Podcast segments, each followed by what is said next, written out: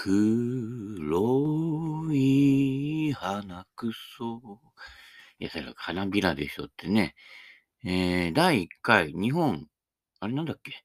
レコード大賞だっけ？水原ひろしさんね。はい。黒い花くそ、あ、じゃない、花びらね。えー、まあ、だいぶ若い、あれ ?40 代、50ぐらい？えー、ね、早めにお亡くなりになりましたけどね。まあ、どことなくあの、こう、裕次郎さんっぽい風貌のね、えー、方でしたけれどもね、えー、この間、えー、黒いボールを使いましてね、あの、空中飛んでるうちはよく見えるんですよ。青空に黒いボールでね。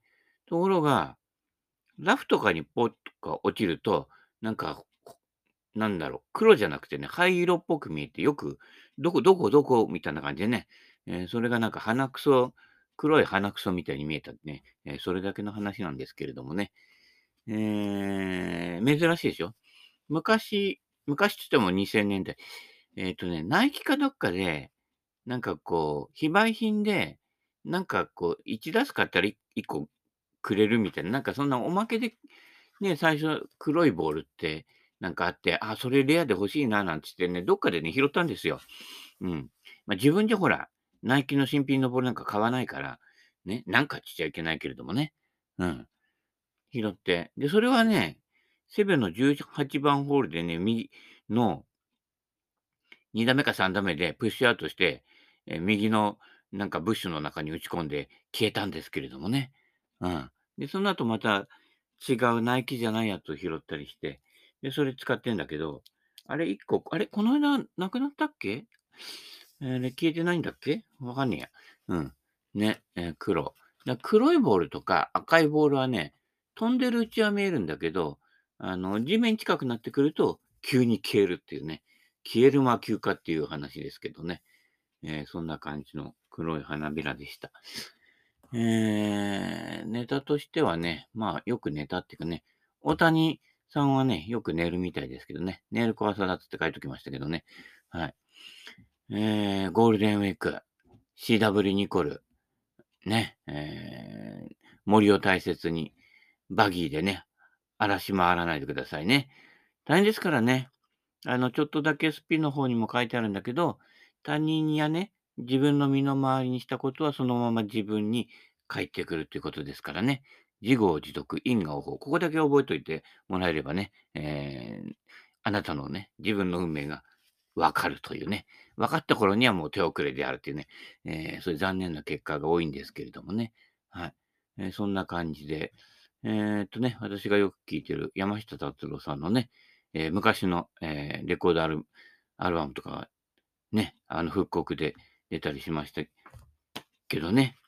まあ、相手買いませんよ。うん。俺なんで聞いてもいいの？あのね、浮世絵とかも好きなんですよ。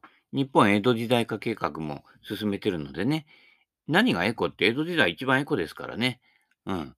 えー、なので、えー、浮世絵なんかも、まあ、早い話、あの、ちゃんとあの、こうね、すり師がすったやつじゃなくて、あの、コピーの、でいいんですよ。うん。ね、あの、機械でコピーしたやつでも。その絵自体の構図とか、そういうものが好きなので、細かいなんかこう描写とか、ね、本物である、本物でないとかでさ、ね、プレミアつけたりする人いいじゃない、ゴルフクラブとかなんとかでもさ、ね、そういうの一切ないから、使ってなんぼだからね。ヒッコリだろうがなんだろうがさ、全部使ってなんぼだしね。折れそうになったら、あの、全米を震撼させたテープで巻いちゃうからね。あれ、某 T さん、あの、巻いたのかな、ちゃんと。うん、あれね。気をつけてくださいね。手にあれつくとね、直接つくとね、手荒れを起こすのでね、それぐらい強力な接着なのでね、うん、ね、えー、そんな感じで。はい。豊臣秀吉がまだ日下藤吉郎だった頃、琵琶湖の南に金明教という怪しい宗教が流行っていた。それを信じない者は恐ろしいたたりに見舞われると。ね、これなんかよくあるよね。ね、これ、人々を不安にしといて、これがあれば大丈夫っていう、だいたい商売のね、こう定番ですけれどもね。うん、スライス、これがあれば絶対治るみたいなね。あのね、トルネードスティックみたいな感じで、あ、また P かな。ね、ね、ね。この教えを信じない者は恐ろしいたたりに合うみたいなね。えー、大体そういう教え方がするね、レッスンプロも多いんですけれどもね。いいんじゃないですか？金明教。信じる者はね、藁をもつかむじゃないけどね。あの、藁をもつかみたいときには必ず藁を持ってる、待ってるね、えー、人がいてね。結構そのね、あの、少ない藁なのにやけに高えなってね、えー、ね、値段が高いんですよ。はい。そういったことなのでね。で、その後にね、あ、これね、仮面の忍者赤影の話ね。だいぶ昔の話だけど、昭和40年代ですね。たったらたったらたったったったったった。昔の曲っていうのはいいですよね。血、湧き、肉、踊るっていう、いかにもそういう感じのものばっかりだよ。昔の聞いてみ？今のなんかこう、チャカチャカチャカチャカ言ってさ、なんかなん、ねえ、なんかロックかポップかなんかテクノかわかんないけどさ、そういうのばっかりじゃない？ね。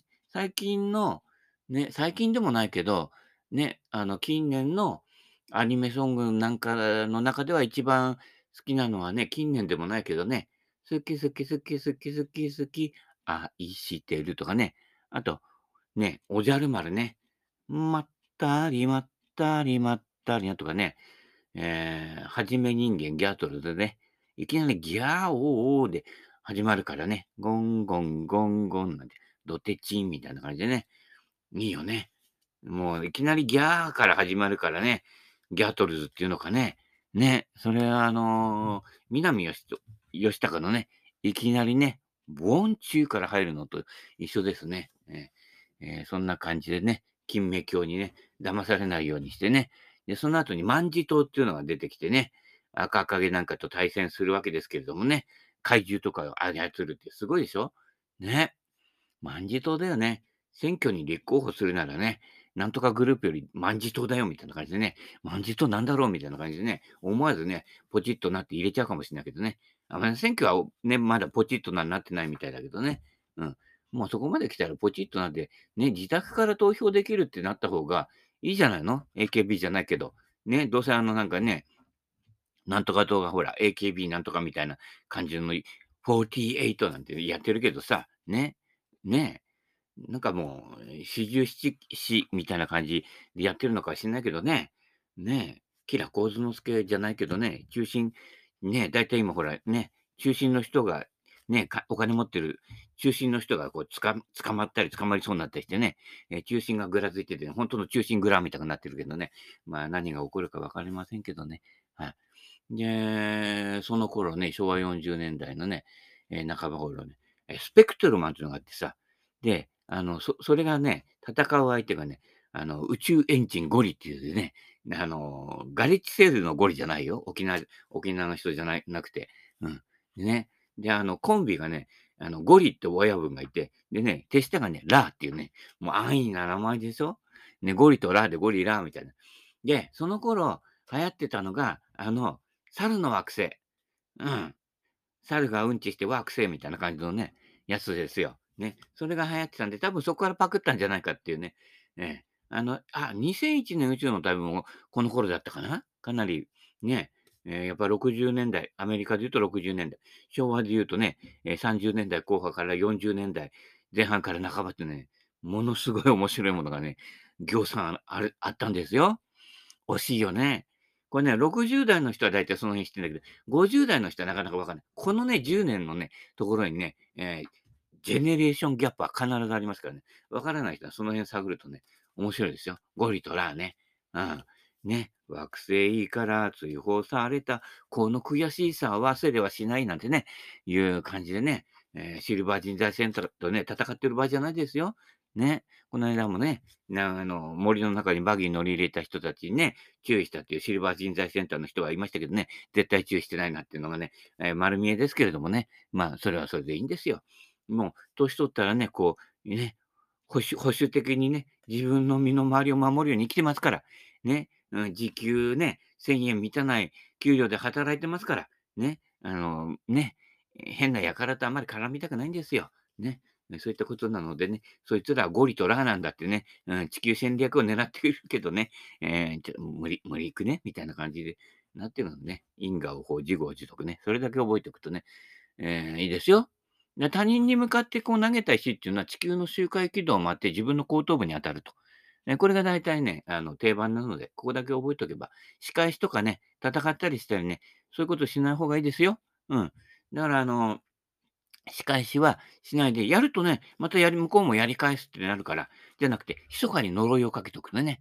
ね、こっくりさんに頼むとくとね、えー、ね、えー、こっくりこっくりね、眠たくなっちゃいますけれどもね。えー、でね、YouTube とか見てるとね、YMO のこうレアものとかね、出てね、で、昨日さ、あの、ブックオフ久々に行ったらさ、ね、昔ね、あ、これ買ったなと思ったんだけど、うちの中探しても見つからなかったんだけど、坂本龍一が選んだボサノバ特集っていうのがあるの。CD でね。で、それ昨日330円で見つけたのでね、とりあえず、うちのどっかにあるかもしんないけど、みたいな感じで買ってね。で、車の中で聞いてたのよ。だから、やっぱね、坂本龍一さんってやっぱりね、君に胸キュンとか、ね、おね、おやりやってたりとかさ、テクノカットとかしてたけど、でも根はさ、あの、非常にベーシックで、こう物事深く見つめる人だよね。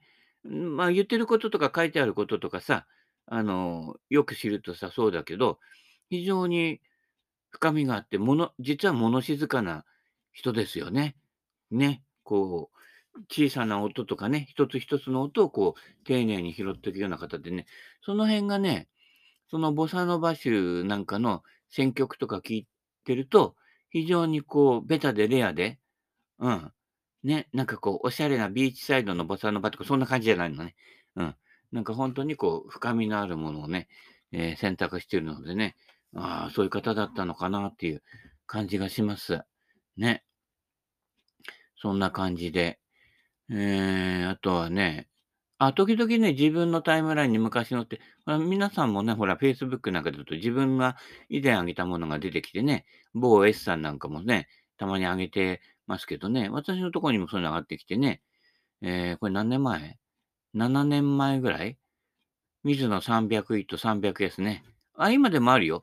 300位は全部出っ払ったかな。300 s はまだ残ってるかな。あ、どっちもあったかな。スリクソンとかね、あの、404の頃ですよ。なんか、プジョーの車のな、な、あるみたいだけどね。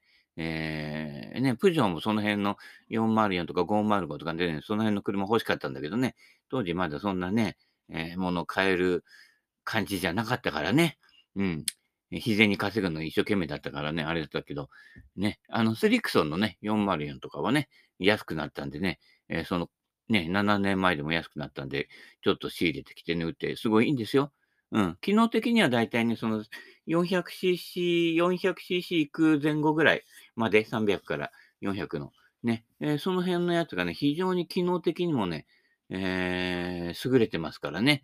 2000年代の、えー、1桁から2桁の初め頃までかな。うん。あたりのやつが結構ね、ものがいいんですよ、フェアウェイウッドでも。そっからはね、まあ、取ってつけというような、あのね、車であるさ、ね、あのね、えーいろんなマイナーチェンジみたいなもんですから、大して何も変わってません。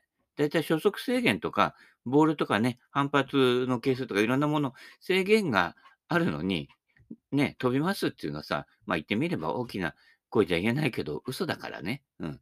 そういったことなのでね。で、昨日うろちょろしてたらさ、つけ麺屋、ほら、なんだっけ山岸のおっちゃんですよ。ね。あれの、ほら、ね、昔だとほら、セルロイド人形じゃないけどさ、あの、カーネル・サンダースみたいなさ、人形が置いてあったのよ。あれ、ついにあの、つけ麺大王も、ね、カーネル・サンダースになっちゃったのか、みたいな。まあ、いいんだけどね。でね、本人もほら、どんどんね、私の写真とか使ってください、OK ですよって、のれん分け OK ですよってやったから、まあ、こうなるかなって、まあ言ってみれば、ね、あのね、まあ、つけ麺教の人はさっきのさ、あの、金明教じゃないけど、やっぱりほら、教祖様だからさ、なっちゃうけどね。でもあんま個人的にはね、あの、そういうふうにこう、立てまつっちゃってやるよりは、地味にやっていて、ね、味だけで気がつかれると。全然こう前面に出さない。あれ、これってあそこの池袋の味だよな。みたいなね。だって元の池袋の味知らない人が多いじゃない。ね、俺なんかほら、昔予選に通ってた頃、池袋演芸場とか行くわけですよ。そうすると、ね、近所もうろちょろするわけですよ。映画館見たりとか、ね、3本立て700円とかさ、そういうとこ入ったりしてね、古いさ、ね、えー、そうするとさ、行列できてんだよ。なんかぐるーっと通りかなんだこれみたいな感じでさ、ね。したら、あの、山岸さんの店ですよ。ね。で、ほら、な、なくなるってさ、ね、店がなくなるって時また今度大行列したりしたけどさ、その、その時もね、その日かそのね、一週間ぐらい前かわかんないけどさ、その日うろちょろしてたんだよ。うん。でも俺はさ、ラーメンはさ、なんかあの、ね、あの、玉袋筋太郎の BS の番組じゃないけどさ、その辺のさ、なんかこう、汚ねえのれんでさ、なんかちょっと入るのに抵抗があるさ、下町のさ、ね、足立区、江東区、江戸川区あたりのさ、なんかこう、名もない店のさ、なんかこう、ラーメンがさ、ね、ナルトが渦巻いてるやつね、あたりが好きなのよ。うん。なので、ね、行列並んでまでは食わないけどね。うん。でもあのね、カンネル・サンダースね、うん、置いてあったけどね。よかったよね。あれ、あの、道頓堀あたりの近くに置いてあるとさ、道頓堀川に投げ込まれちゃってさ、カーネル・サンダースのたたりになってならないようにね。うん、おとなしく食べてくださいよ。うん、うん。個人的にはね、あんまりつけ麺好きじゃないんです。あのね、つゆが濃いじゃない？うん。なんかね、汁まで全部飲みたいので、やっぱり普通の、あの、汁の中に最初から使ってるやつね、の方が好きなのでね。だって、つゆとか余ったら、ほら、ケチだから、持って帰りたくなるからね。うん。なんか、ね、器持ってきて、その、汁だけ持って帰りたい感じになるわけですよ。うん。ね。そんな感じで。で、ラーメンはね、自分で作った方がね、う、うめえかなっていうね、えー、自画自賛だけどさ。で、あのー、麺はね、あのー、某不動産屋のね、おっちゃんもさ、つく、使ってたけど、あのー、北海道の時計台のマークがついてるやつ。あそこのね、麺ね、結構うまいよ。うん。麺で選ぶならね。うん。えー、そういったことなので、えー、自分でね、いろいろ工夫してね、作ってみてください。はい。で、それから何でしょうかね。えー、ね、日本レコード大賞の話題とかもあるんだけど、ね、えー、山下達郎がね、一回だけテレビ出たことあるのよ。1980年かな日本レコード大賞で、あの、八代亜紀が、雨雨ふれふれで大賞を取った時ね、レコードベストアルバム賞かな。その時、ベストアルバム賞がもう一つはね、えー、YMO のソリッドステートサバイバーだった時に、ムーングローで撮って、その時にね、初めて見たでその頃も、えその頃ほら、吉田拓郎とかもそうだけど、テレビ出ない人たちとかいて、山下達郎もそうだったんだけど、でもうその頃は山下達郎俺聞いてるから、ね、で、テレビ出ないっていうのも知ってたけど、レコード大賞見てたら、あれ、あれ、あれ山下達郎じゃないっていう感じでね。で、なんかあのー、ね、歌は歌わないけど、ね、みんなほら、詰まってるから。その時すごいのよ。ね、いろんな人出てて。だから症状だけもらってて、あれ山下達郎生身だっていうのを見て、ただ一回それだけかな。今ほら、いろんな映画館でやってるやつとかでね、出てたりもする。ね、あの、映像としては出てたりもするけど、動く映像がね。うん、当時は全然なくて、あれ生だったからね。レコード大賞ね。うん。ね、年末のやつね。で、その年は非常にほら、当たり年で、要はトシちゃんとか聖子ちゃんがデビューして新人賞を取ってる頃よ。ね。で、あのー、ね、ダンシングオールナイって言って、あれがヒットしてた頃だからね。で、高田水江がさ、タラララララララララ、タララ、人も羨むよな、なんとかってあのね、桑田佳祐の歌が売れてさ、で、いつはまゆみが恋人よって、ものすごいでしょ？八代亜紀からいつはまゆみまで、ものすごく濃いのよ。あの、出てる面々がね。もうすごいよね。いや、妖怪人間ベムベラかなと思うぐらいね、みんな非常に濃くてね、八代亜紀の化粧も濃かったけどね、すごい年でしたよ。ね、この辺の、ね、70年代後半から80年代にかけてね、非常にね、演歌からね、もう何からね、えー、オール揃ってるからね、もうば本当にバラエティでしたよね。本当の意味でね。うん、そんな感じのことをね、思い出したりしながらね、えー、昨日はね、ゴールデンウィーク、どこも混むんですよ。でね、普段混んでる方と逆のパターン。ね、あの、下り車線混んでたりして、行列しててさ、普段全くす、スイスイと行ける、スイスイスーダララって行けるところよ。で、逆に、あの、上り方面、東京方面に向かう国道もそうだけど、昨日国道走ったけど、ガラガラなの。面白いでしょこういう時は逆に走るに限るよね。だからうちの茨城の方から千葉の方に向かって、あ、ちょっと沼ってきちゃったよね。あの、またこれ原住民ゾーンの影響がね、受けてるからね。行って、したら千葉の方行ってさ、んで、みんな知らないところ、多分ね、ググってもあんま出てこないももの。でね、あの、Google 検索とかいろいろ検索するといろいろわかるって言うけど、ある特定のものしか出ないの。ね。あの、ゴルフクラブとかボールのこととか調べてっても、結局、オールドスチールさんか、セベケンのさ、グリッチのネタしか出てこなくてさ、ね。ここ、これどうなってんでるんだろうって言ったら、なんかどっかで見た写真だなって言ったら、自分で撮った写ね、ゴルフクラブの写真が出てきてさ、いや、ここから先が知りたいんだよっていうところは出てこないんですよ。オールドスチールさん止まりなの。で、オールドスチールさんのって写真はすごいんだけど、あの、話してる内容は、なんか自分の愚痴みたいなものが多くてさ、あの、クラブ自体の解説には意外となってなかったりするのでさ、で誰が知ってるんだろうって知ってる人いるはいたはずなんだけどね。その人たちは、だいたい世代的にブログ止まりなのよ。残念なことに。2000年代の一桁のところで終わってんのね。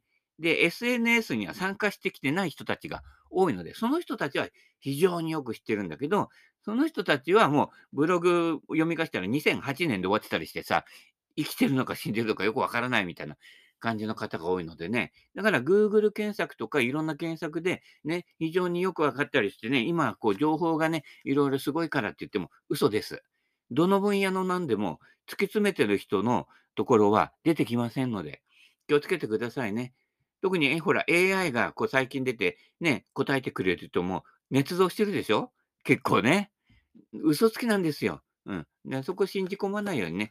で、信じ込んじゃって、それ、こうシェアしたりしてると、あなたも嘘つきに加担してることになるからね。うん。大変ですよ。自業自得因果応報でね、やってることがそのまま自分に返ってくるので、気をつけてくださいね。そんなことでね、あの、友達とか知り合いとか、Facebook でもそういうつてのつてのつてであの、いわゆる地元情報、ね、自分の足で歩いている人たちの情報から辿っていくんですけれども、そうするとこう、誰もいない。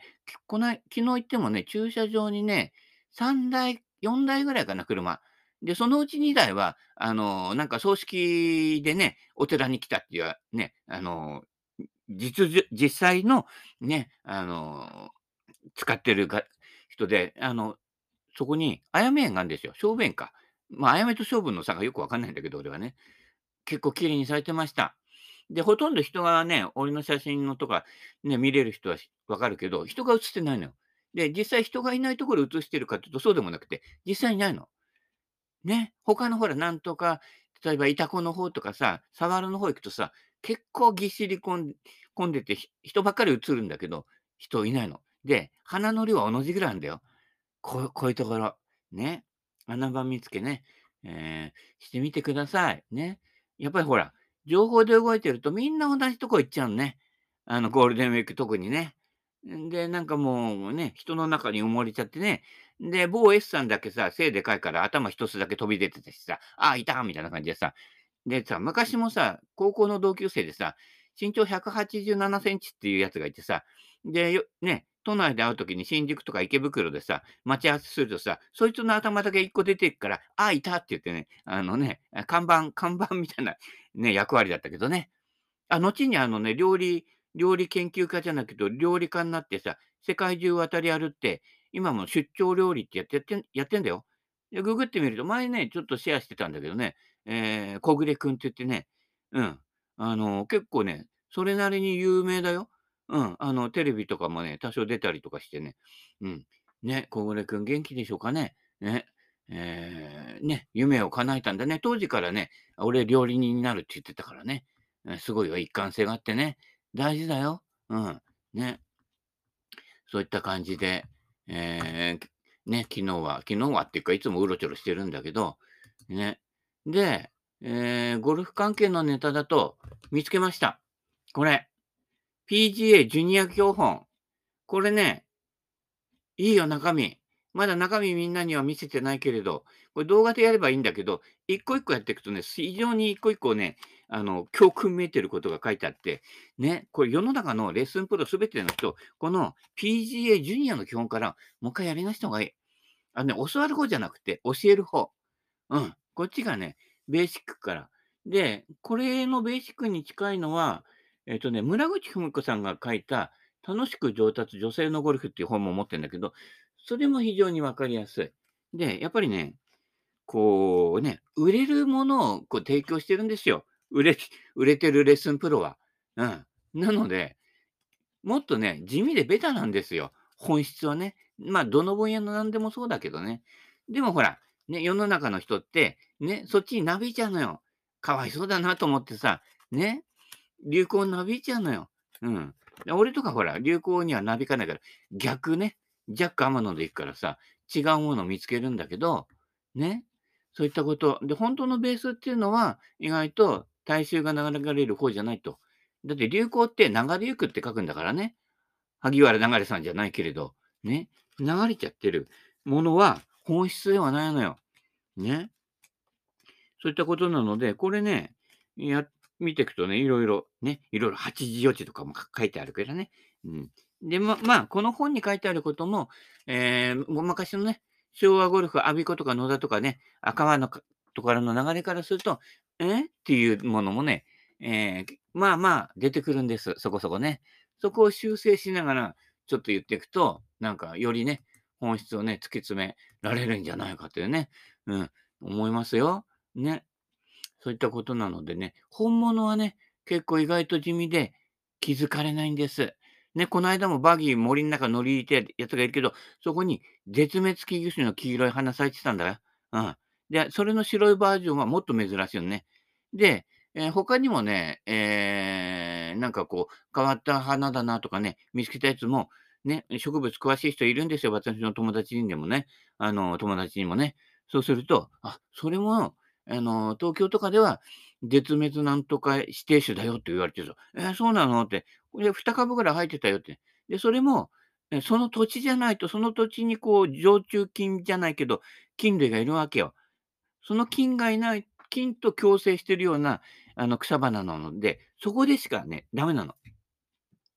それこそ気候風土と土から何から、水から何から、全部そこじゃないと、その菌自体が生き残れないと、その草も生きられないというね。共生状態になってるの。共生きね。うん。ここが大事なので、そういうことわかんないで、こうね、おばちゃんらが、ああ、こんな花きれい取ってって、うちの庭で育てようって言っても無理なのに。ね。ね。あなたが枯れるのが先かね、草が枯れるのが先かってね、どっちも同じぐらいみたいなさ、いう感じになっちゃうわけね。そういったことなので、気をつけていただきたいと思います。でね、えー、ちょこちょこ PGA ジュニア基本。ね、あの、今からでも遅くはないよ。大体ね、年取ってくるとだんだんみんな子供帰りしてきてね、うん、あのー、ね、なってくるので、あの、で、年取ると動きがほら、ね、あのー、動ける動きがね、だんだん少なくなってくるから、無駄がだんだんね、勝手にそがれてくるからね、うん、そんな感じでちょっとずつやっていくとね、なかなか面白い、えー、ことになるんじゃないかと。